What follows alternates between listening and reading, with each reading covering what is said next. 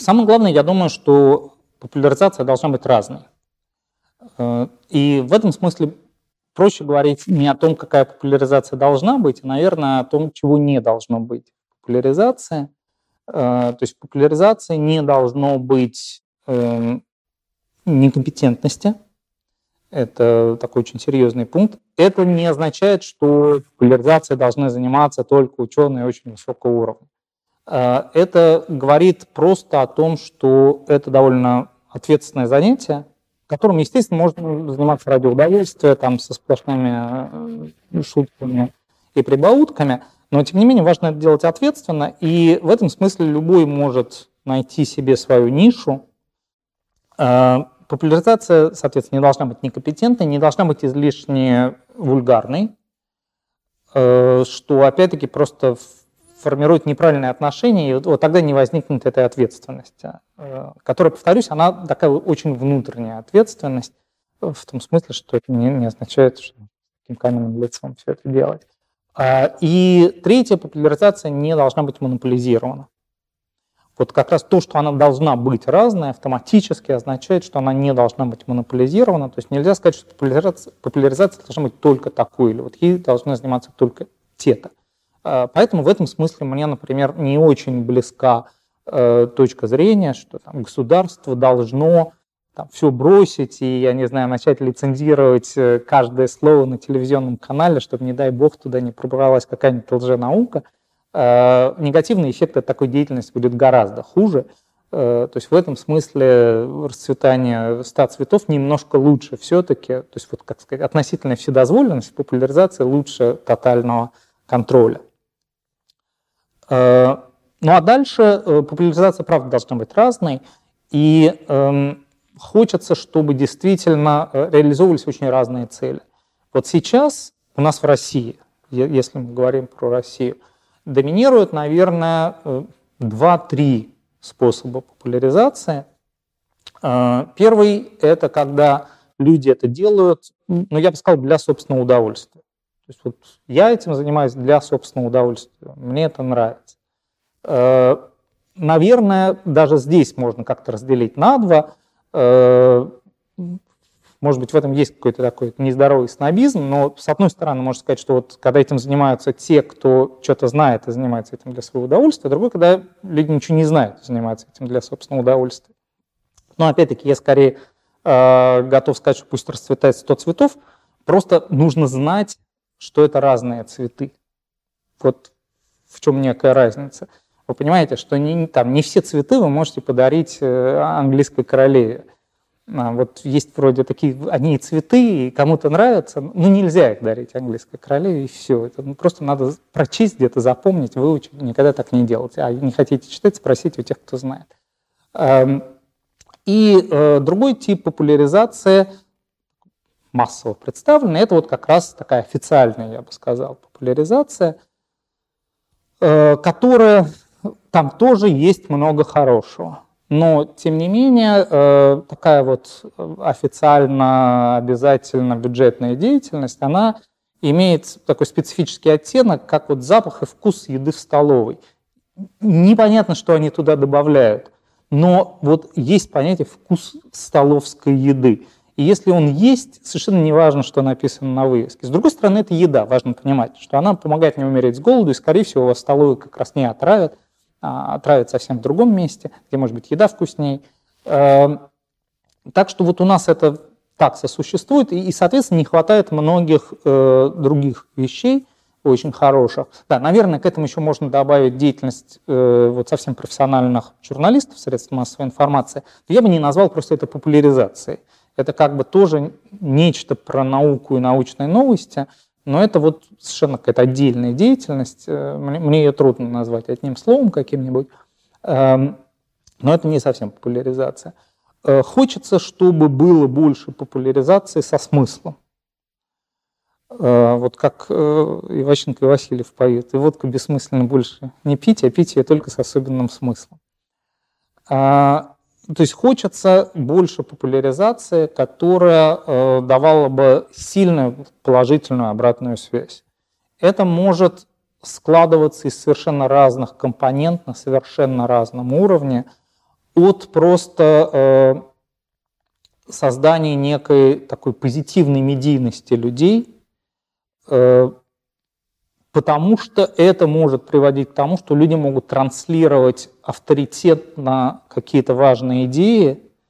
Э, ну вот, например, э, там, Нил Деграсс Тайсон в Штатах, он э, фактически может играть роль ну, такой почти что околополитической фигуры. Он воспринимается достаточно большой аудиторией просто как вот авторитетный умный человек, которого знают, которому доверяют, и поэтому он может высказываться, я не знаю, там, о выборах в США, о принятии, непринятии какого-нибудь закона. Вот, например, он очень активно участвовал в дискуссии, связанной с нападками Трампа на э, климатологов.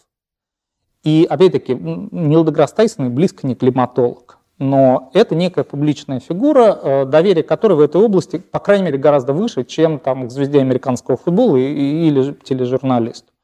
И это очень хорошо. У нас не хватает таких фигур. То есть если у нас провести опрос вот там про известные публичные фигуры, э, туда близко не попадут люди из э, научного мира, и ну, не очень понятно, как бы они туда попадали, помимо популяризации.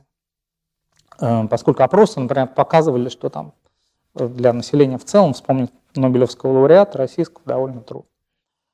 Э, обратная связь может сводиться к тому, что человек там, может быть, он как вот, становясь известной персоной, он получает некую такой, не знаю, в хорошем смысле общественный иммунитет, что в наших условиях тоже бывает актуальной задачей. И скорее это часто даже важно не для человека, ну, для людей, к сожалению, тоже важно иногда, но для там, организации, каких-то их совокупностей. У нас очень часто бывает так, там жила-была организация, а вдруг пришел жареный петух, и организацию расформировал, или там еще что-нибудь сделал, отнял большой какой-нибудь угодье, где какие-нибудь полезные растения разводили. Они начали, начинают кричать, звать журналистов, бить в набат, внимать, пытаться обращаться к общественности – а общественность, в принципе, разводит руками говорит, а что-то мы раньше о вас ничего не слышали. Вдруг с удивлением мы узнаем, что вы есть такие хорошие, но как бы где вы были раньше? Это, в принципе, правильный вопрос. То есть если э, научная организация э, хотят апеллировать к общественности, э, прося защиты, вот, например, действия властей каких-то, то вообще говоря, об этом надо думать сильно заранее. И нужно создавать себе этот авторитет. Другой вопрос, будет ли у нас кто-то слушать эту общественность. Но процесс вероятностный. Иногда будут слушать, а иногда не будут слушать. И примеры есть самые разные. Э, поэтому, в принципе, уже ради этого, может быть, стоило бы периодически э, как-то на общественность внимание обращать. Но если уйти от таких вот э, какой-то проблематичной тематики, то опять-таки, например, было бы совсем неплохо, если бы у нас работали лучше внебюджетные механизмы финансирования науки. То есть у нас реально очень трудно привлекать частные пожертвования к научным исследованиям там, в виде эндаументов, в виде еще чего-нибудь. Процесс потихоньку идет, но по ряду объективных и не очень объективных причин Объективное – это скорее отсутствие стабильности, а не объективное – это отсутствие хорошей законодательной базы. Э, это идет очень плохо. И опять-таки в этом смысле, например, э, часто организациям нет особого смысла тратить очень много ресурсов, денег, времени, э, помещений, еще чего-нибудь на какую-то такую активную пиар-деятельность, потому что непонятно, собственно, для кого это делается. Просто для развлечения публики это на самом деле очень дорогое удовольствие это делать. Дорогое, повторюсь, не обязательно в деньгах. Это может сводиться к каким-то более осмысленным ресурсам. А, а в итоге такая деятельность не дает э, такого вот хорошего фидбэка для научной работы. Э, в мире это не уникальная ситуация, скорее типичная ситуация. Но, с другой стороны, мы видим, что популяризация существует совершенно на особом уровне в, в США, в первую очередь где как раз этот механизм активно работает. И поэтому, если университет хочет привлекать частные деньги, то он должен ярко, красиво выглядеть и рассказывать о своих результатах в понятной, доступной, привлекательной, интересной форме. У этого есть свои недостатки, там хвост может начать вилять собакой, люди могут больше уделять внимание исследованиям, которые проще ярко представить, которые вызывают какой-то большой общественный резонанс. Но пока, по крайней мере, кажется, что преимущества превосходят недостатки, хотя о наличии недостатков не надо забывать, и вот не нужно некую неизбежную все-таки вульгаризацию в популяризации э, переносить потом в вульгаризацию научных исследований, когда люди начинают заниматься бог знает чем, зато про это легко рассказать по телевизору. В принципе, наверное, хочется, чтобы было больше, э, но, но это такой самый, наверное, по-своему тяжелый сегмент, больше э, очень хорошая, очень узконаправленная популяризация на э, э, такую особую аудиторию, на школьников или, не знаю, совсем младших студентов, но в основном школьников, которые действительно специально могут прийти в науку или какие-то родственные ей близкие области. Но это, конечно, вот здесь как раз не то, что вульгаризации нельзя допускать, здесь и существенных упрощений нельзя допускать, то есть нужно очень сильно тянуть вверх, потому что это уже начинается там, школа Олимпийского резерва, это ну, такой детский спорт высоких достижений. А, и здесь нужны такие совершенно особые подходы, которые, казалось бы, у нас есть очень сильная традиция, потому что в Советском Союзе как раз было много такого. Потому что ясно, что там наугад открытое место в журнале «Квант» Э, за там, 80 какой-нибудь год, но не всякому студенту физико-математической специальности целиком может быть доступен к прочтению и решению. Эм, но это вот самая тяжелая штука, потому что туда нужно вкладывать очень много труда, ниша очень узкая, и поэтому вот это, наверное, как раз было бы той областью, которую государство могло бы финансировать, потому что это вот, ну, просто такое заливание денег, но оно хоть не в дырявое ведро – а, а кажется, что понятно куда. Ну, да, в заключение просто еще раз скажу, что популяризация должна быть очень разной, э, и должно быть понимание разницы между разными типами популяризации и не сравнивать э, не только там яблоки с апельсинами, это еще не так страшно, а, например, там апельсины с жареными грибами. Если говорить про форматы, то э, мне кажется, что применимо вот то же самое утверждение, форматов должно быть много разных поскольку они все решают очень разные задачи. Э, с одной стороны, действительно объяснить э, в деталях какую-то серьезную вещь и вписать ее в контекст, возможно, только в каком-то там лонгриде или в часовой лекции, которую в течение часа надо смотреть. А с другой стороны, не всем это нужно. Э, краткое, понятное объяснение можно дать гораздо быстрее. Лекцию нарезать на ряд кусочков, эм, и кусочки все равно можно складывать в циклы при этом.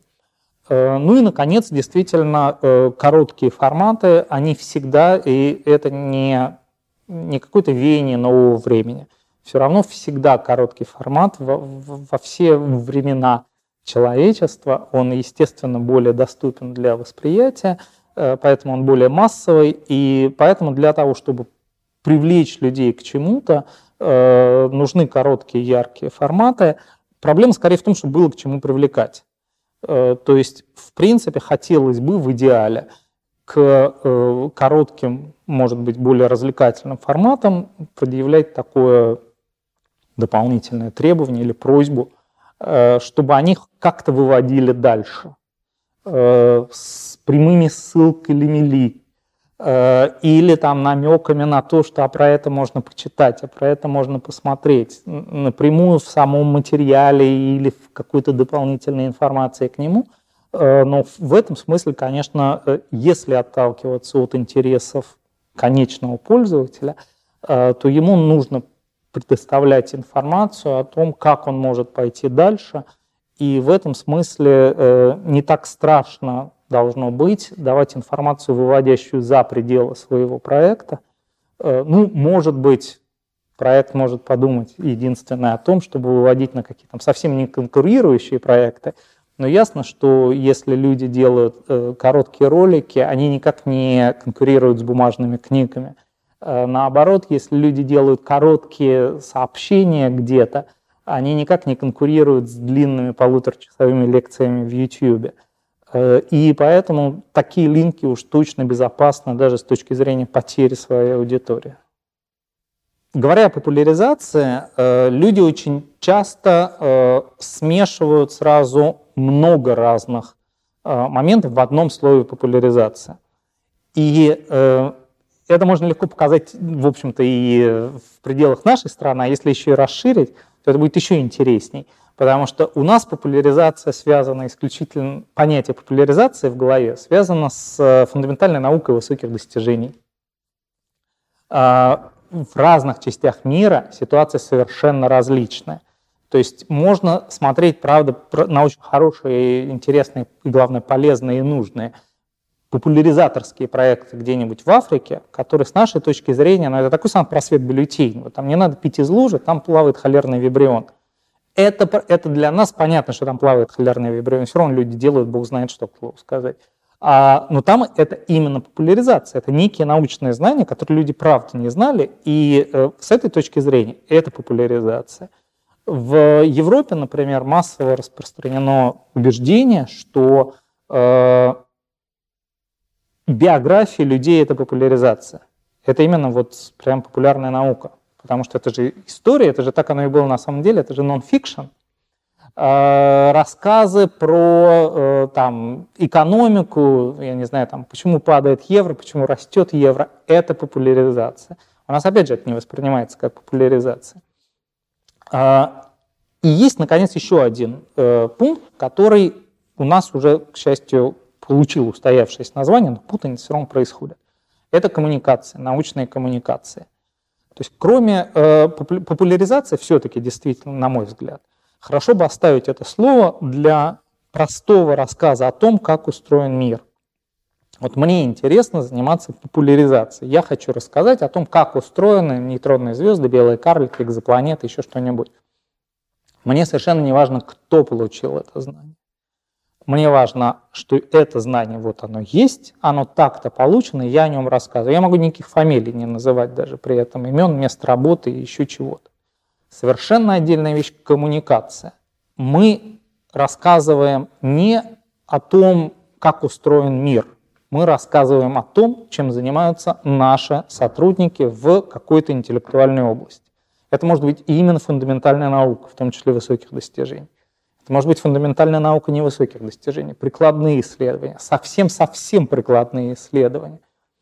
И э, это отдельный жанр, э, который, в принципе, конечно, ближе к корпоративному пиару, вот именно к public relations. То есть методы в основном оттуда, а содержание в основном из научпопа получается.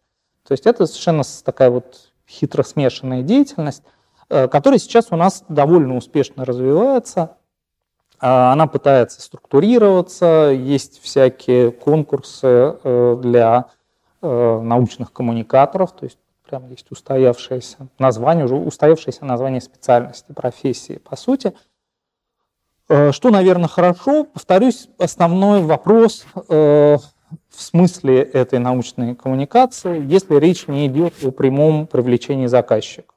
То есть если прямое привлечение заказчиков, тут и хорошо. Э, хороший пример этого – это, например, рассказ о деятельности там, медицинского учреждения. И довольно много, кстати, сейчас хорошего медицинского научпопа создается э, вот, коммуникаторами конкретных медицинских организаций. То есть вы его прямо находите на сайте или там в блоге э, какой-то медицинской организации, которая в конечном счете приводит клиентов, но при этом рассказывает, как устроен не мир вокруг, а мир внутри скорее. Эм, и э, следующий шаг это, конечно, э, вот научная коммуникация с точки зрения научных учреждений или университетов. Э, ну вот здесь иногда возникают, на мой взгляд, э, просто философские проблемы, зачем это нужно, смысл этой деятельности.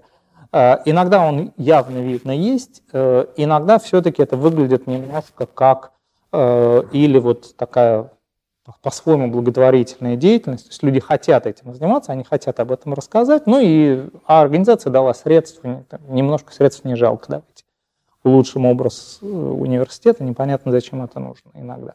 Но, в принципе, было бы хорошо, если бы выстраивалась система, где это становилось бы по-настоящему, по-хорошему востребованным. И тогда э, я, я убежден, что, конечно, и качество изготовления, и качество э, потребления информации лучше, если все стороны разумным образом мотивированы.